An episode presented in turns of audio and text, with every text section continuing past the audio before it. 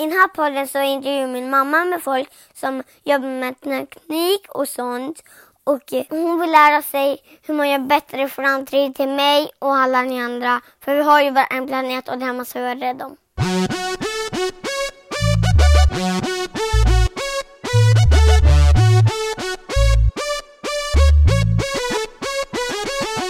Veckans poddgäst är Jenny Karlstedt från Sweco. Jenny arbetar med smarta städer och hur ny teknik ger möjlighet att skapa samhällen som optimerar flöden och hushåller med resurser. Fritiden spenderar Jenny gärna med odling i sin trädgård, men är också redo för att rädda ett och annat liv. Välkommen till podden Jenny! Tack så mycket! Och du har ju vägarna förbi Sundsvall. Ja, det är jättekul att vara här. Jag har varit med på eh, konferensen Good Tech. Eh, faktiskt för första gången. Mm, och det var kul. jättetrevligt och eh, ja, väldigt bra föreläsningar. Kul att höra. Vad tänker du om Sundsvall? Vad har du fått för intryck av Sundsvall? Det är, inte, är det första gången du är här? Nej, eller? det är inte första gången jag är här. Jag har varit här eh, tidigare. Jag tycker att Sundsvall är en oerhört intressant eh, region att vara i. Det händer oerhört mycket i Sundsvall. Jag tycker det bubblar, det finns massa idéer. Det finns eh, innovationstänk. Jag gillar det. Och jag tycker att det kom också fram på den här konferensen. Det var jättekul att få vara med. Nu ska vi prata om hur digitalisering och teknik kan bidra till hållbarhet. Och mm. vi har ju mål nummer 11, hållbara städer och samhällen som man kan väl säga att du är lite expert på.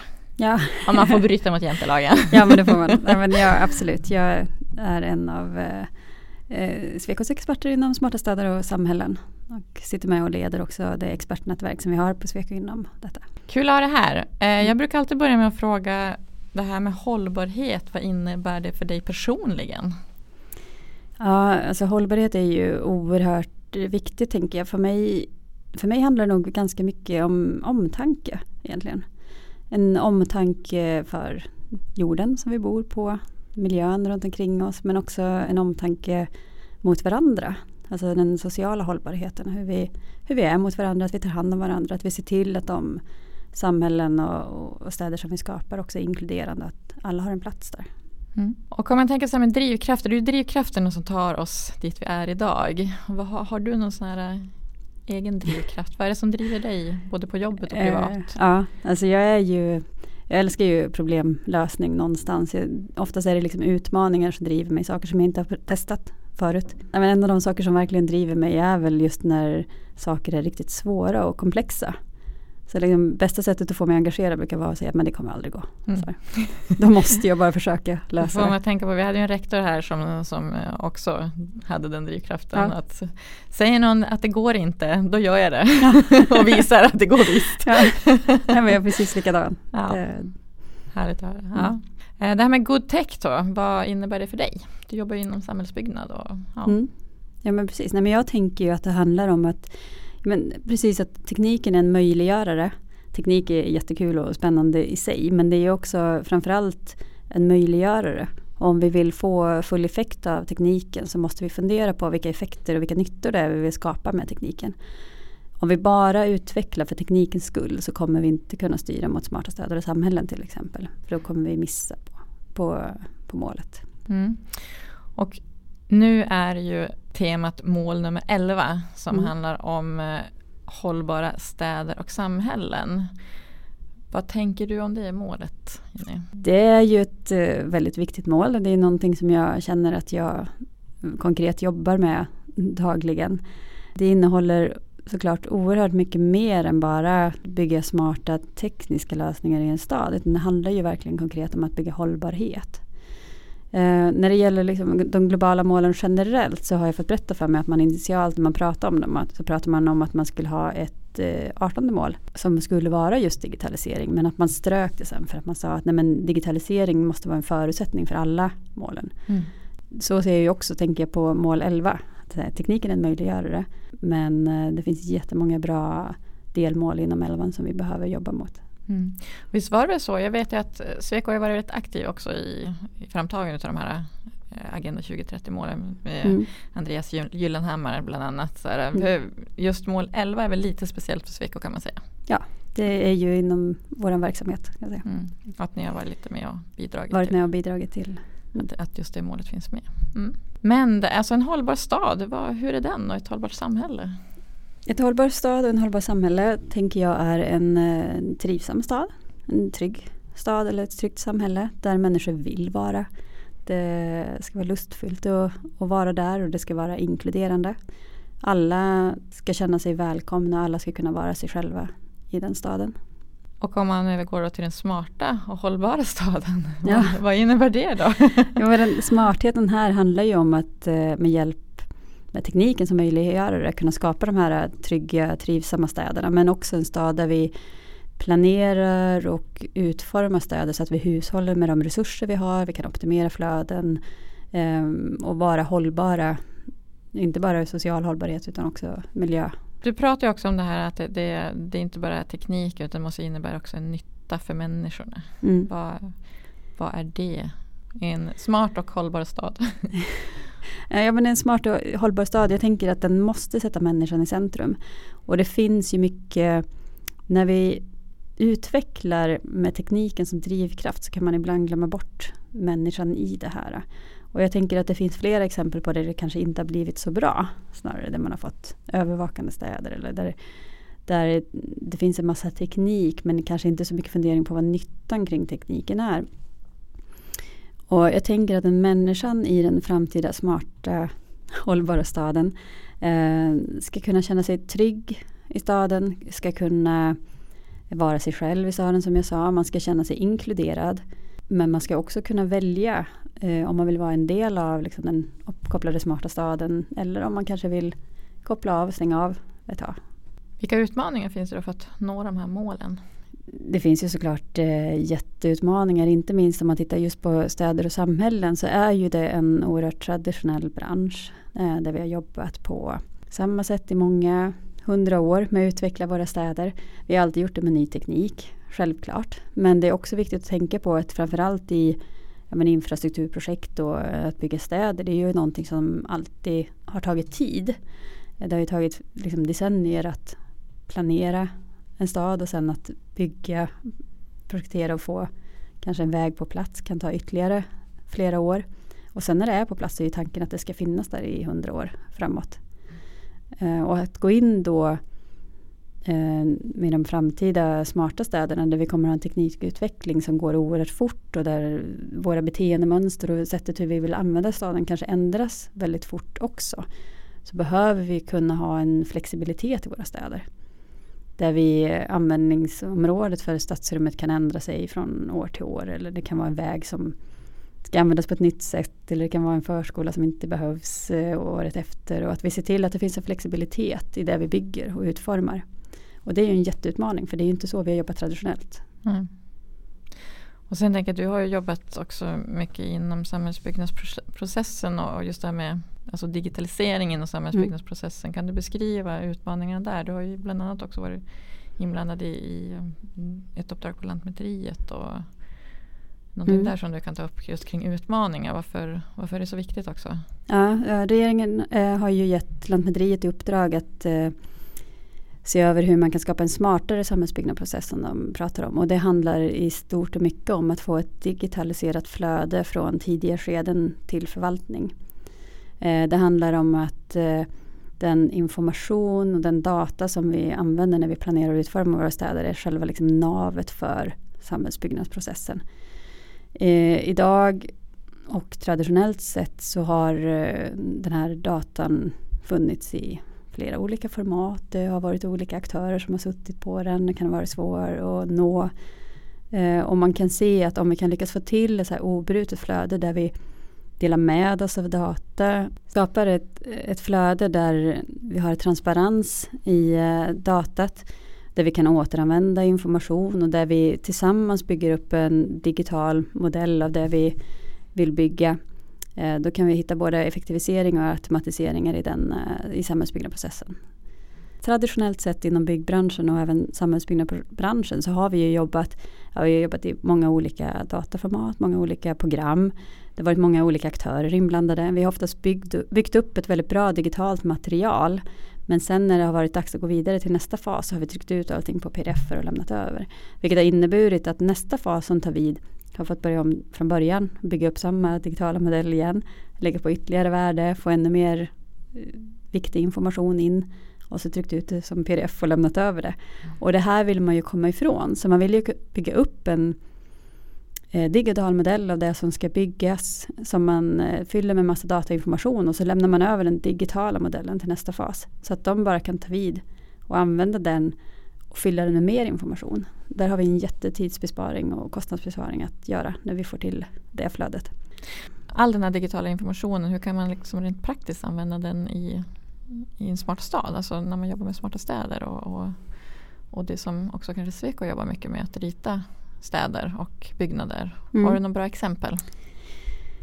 Grunden tänker jag till eh, smarta städer och samhällen är ju informationen och att ha tillgång till data och information som gör att vi kan fatta bra beslut.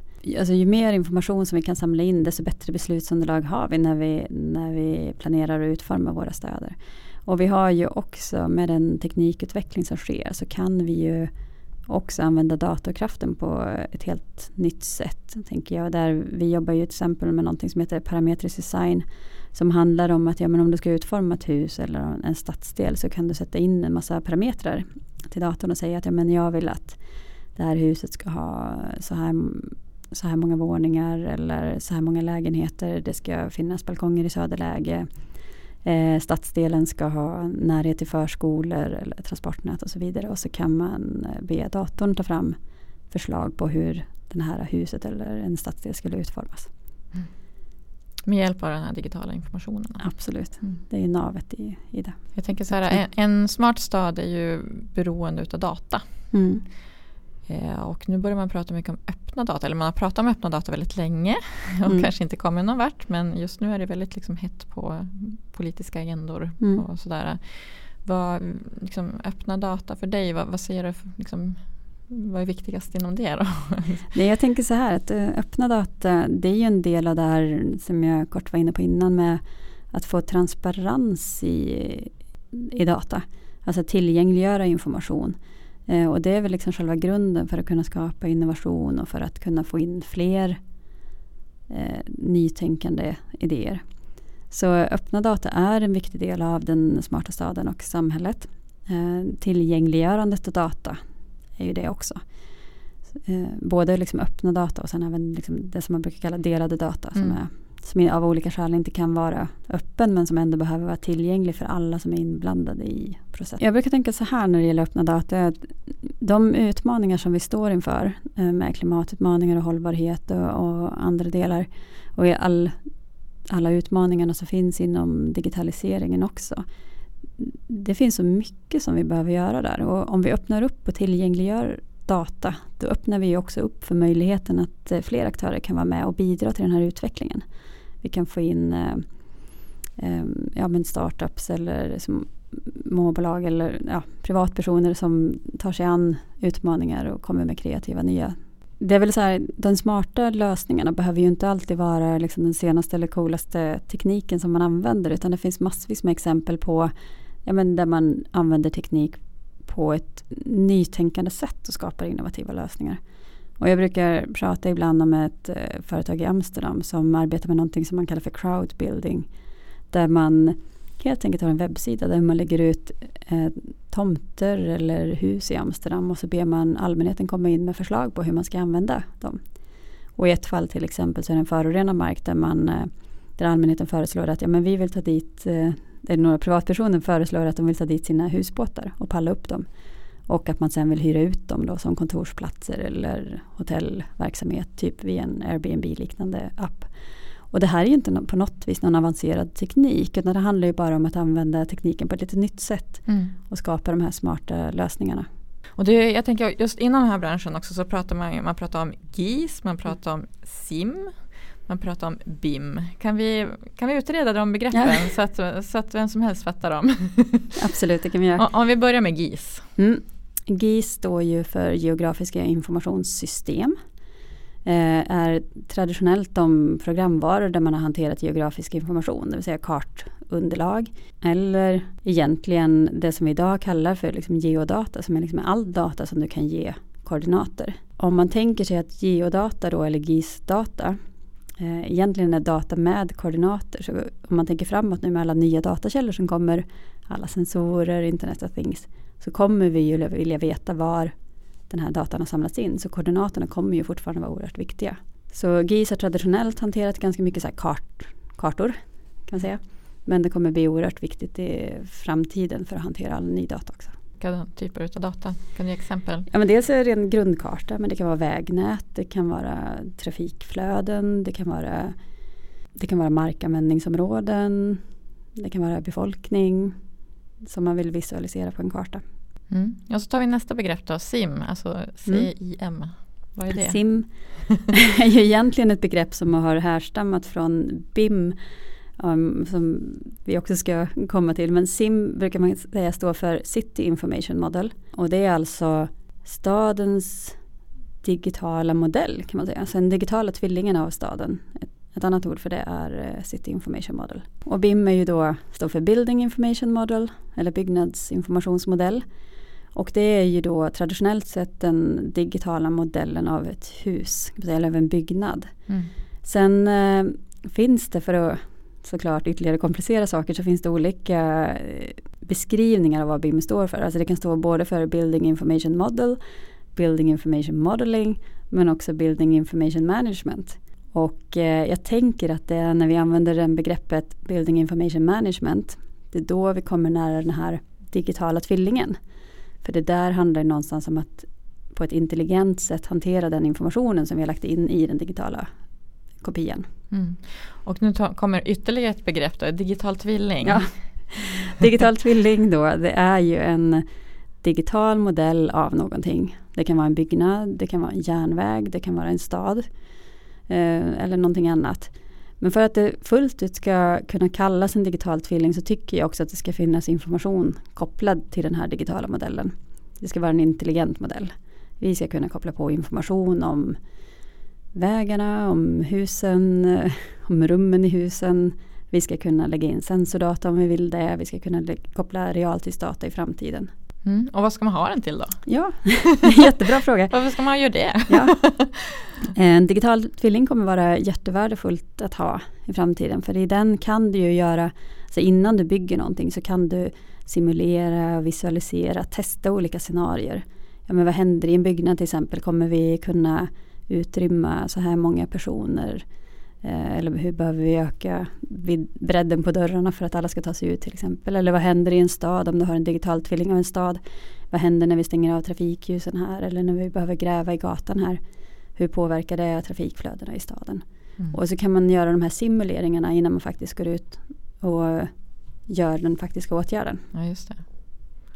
Ja. Man kan ju också tänka sig att man använder dem till visualiseringar, VR, AR-möjligheter som Mm. Och både kanske att använda i dialog med medborgarna Absolut. men också just det simuleringsdelarna mm. som du lyfte upp. Absolut. Jag tänker det här också, för man tänker på att det innebär ju också att det kommer ju bli en förflyttning i hur vi jobbar. Mm.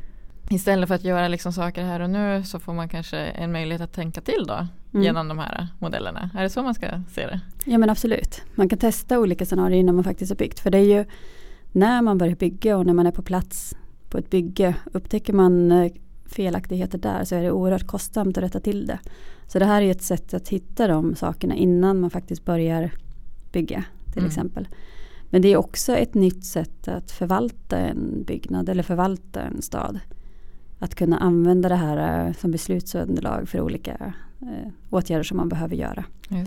Och det innebär också ett nya arbetssätt såklart en annan sak som man kan se när man börjar att arbeta med digitala tvillingar och digitala modeller och det som man arbetar med det är ju att det blir ju någonting som man kan kommunicera kring på ett helt annat sätt. Och det finns exempel där man har eh, gjort eh, digitala tvillingar av en eh, stadsdel eller eh, en byggnad där man också har märkt att en av de absoluta första nyttorna är att man börjar prata med varandra på ett annat sätt över förvaltningsgränser, över olika discipliner.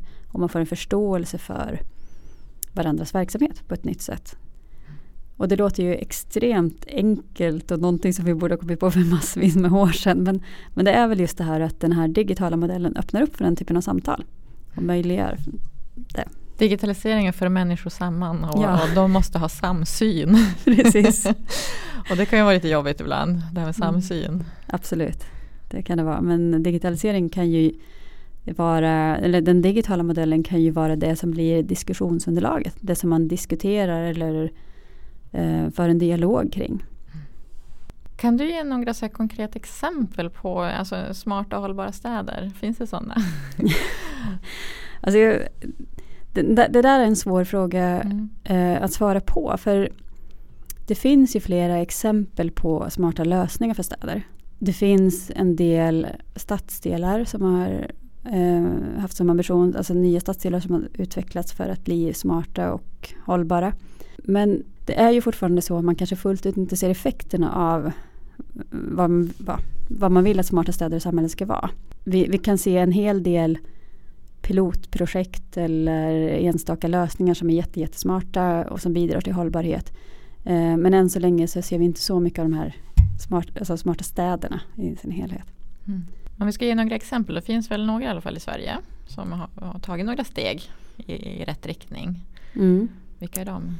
Jag, tänker, ja, men jag tänker så här att eh, dels kan man ju prata om eh, smarta stadsdelar. Man kan titta på Norra Djurgårdsstaden till exempel i Stockholm eller Hammarby sjöstad där man har verkligen fullt ut försökt ha ett hållbarhetstänk när man har utvecklat de här stadsdelarna. Eh, vi kan titta också på till exempel Helsingborgs stad som ju ofta lyfts fram inom smarta städer. Som gör jättemycket bra smarta projekt. Eh, och som också har verkligen arbetat in den kulturen i staden. Där man är, har ett innovativt sätt att titta på nya lösningar, ny teknik och testa olika smarta lösningar. Så det är väl några, det är väl några exempel. Sen Mm. finns det också ja, men det finns här smarta trafiklösningar i vissa städer. Man har fokuserat på det och, och smart belysning och så vidare. Vissa fokusområden. Hur stor måste en stad vara för att vara smart? Eh, när, eh, när vi började jobba med smarta städer på Sweco för eh, fyra fem år sedan så hade vi möjligheten att få skypa upp och prata med en av personerna på IBM som var med och myntade begreppet smart cities en gång i tiden. Och, eh, nej, men vi, vi var ju peppade, vi var nyfikna och ville veta mer om vad smarta städer var. Och då var det en i gruppen som ställde frågan på Skype. Så här, men hur, sma- eller, hur stor tycker du att en stad behöver vara för att vara smart? Och man hörde hur han blev tyst där på ena änden och funderade lite grann och sen sa men tänk typ som Chicago. Och då, då kändes det lite jobbigt i, i gruppen för vi har inte jättemånga Chicago i, i Sverige. Rent krasst. Och, ehm, Det kanske är bara Stockholm som är i den ja, storleken. ja. Ja. Och, eh, men sen som jag brukar fortsätta med att berätta så så sa jag att nästa fråga som han fick från gruppen då medan vi satt där och funderade var Men om du ska ge exempel på något så här riktigt smart stadprojekt, vad skulle det vara för projekt då? Och då funderade han också lite grann och så sa han att ja men tänk nu när det var översvämning senast här i, i Japan. Då eh, hamnade ju hela deras krisledningscentral hamnade ju under vatten. Tänk vad smart de hade varit om de hade gjort en översvämningskartering innan som visade var den här krisledningscentralen låg och att man hade kunnat flytta den innan översvämningen faktiskt skedde. Det hade varit en smart stad. Mm. Och där börjar jag känna mig trygg då igen för det här har vi ju jobbat med i, i flera, flera år. Och ett av mina allra första jobb som jag hade eh, redan på 90-talet så eh, gjorde vi just precis en sån här analys åt en eh, liten kommun i Värmland där eh, vi kunde konstatera att deras ledningscentral skulle hamna under vatten och man valde att flytta på den då. Mm. Så då, Så redan då var Sverige smart? Ja. Liksom. redan då hade vi smarta städer. Ja, precis. Mm. Ja. Jag bor själv på landsbygden. Du bor i staden, jag bor på landsbygden. Och jag blir så här, ah, smarta städer. Men jag då som bor på landsbygden, vart, Mm. vart finns vi i det här då? Det men- smarta samhället, liksom, Ja. sträcker den sig till landsbygden? Finns Det- med? här, definitivt skulle jag vilja säga. Och det är väl en av de sakerna som, som vi också i det här när vi diskuterar kring alltså hur, sta, hur stor behöver en stad vara för att vara smart. Svaret är ju att eh, inte speciellt stor alls. Och tvärtom är det väl så här att regioner, landsbygd har ju jättemycket smarta lösningar som man kan eh, som man kan bygga. Man har massvis med att vinna på att använda teknik på ett nytt sätt och skapa smarta lösningar.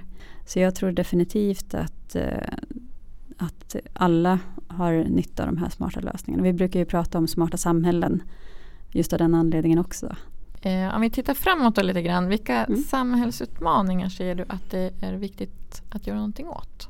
Jag var faktiskt på um, när Margaret Atwood lanserade sin eh, nya bok här för några veckor sedan. eh, som är uppföljaren till eh, Handmaid's Tale, om du känner till den. Mm.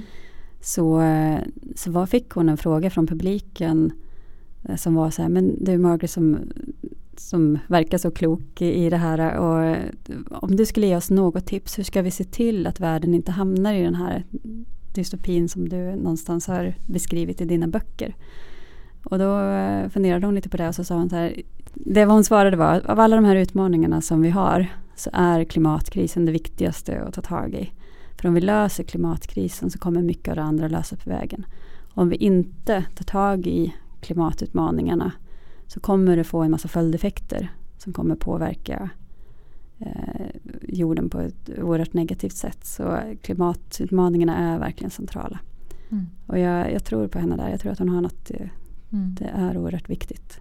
På vilket sätt tror du att vi inom techbranschen då kan bidra till det här? Jag tror att eh, techbranschen är en förutsättning att ta sig an de här klimatutmaningarna. Definitivt. Men som jag sa innan så är det inte bara tekniken i sig utan vi måste ju fundera på hur vi använder den för att vi ska nå dit. Eh, jag tror att det handlar väldigt mycket om att eh, prata. Eh, prata över disciplinsgränser och samverka på nya sätt också. Där jag tänker att tekniken kan bli det navet som man, som man enas kring eller pratar kring för att hitta de här innovativa lösningarna. Så jag tror att techbranschen definitivt kan bidra till de här utmaningarna. Ehm, eller till, att hitta lösningarna till utmaningarna. Jag tror att man behöver göra det i samverkan med, med flera, ja, flera branscher. Mm. Hur ser ut? Hur ser framtiden ut och vart tror du vi är om tio år? Jag är ju optimist. Så eh, jag, jag tror ju att framtiden kommer vara bra. Jag måste tro att framtiden är bra. Eh, det är ju svårt att eh, sia om framtiden och vad som kommer hända i och med att eh, utvecklingen eh, går så snabbt framåt nu på olika plan. Jag tror att vi om tio år så tror jag att samhällena, en del kommer vara sig likt eh, som det ser ut idag och andra saker kommer att ändras ganska mycket. Så jag tror att vi kommer att ha en utveckling som både sker långsamt på vissa plan och en som går oerhört snabbt på, på andra plan. Tusen tack Jenny för att jag fick träffa dig och vet allt om smarta samhällen och Ja, det- städer. Ja, digitala tvillingar. Och Det har varit jättekul. Så det har varit ett nöje att vara här. tack så mycket. Ni har lyssnat på God Tech Podd med min mamma Linda Gustafsson och det är jag som är Cleo.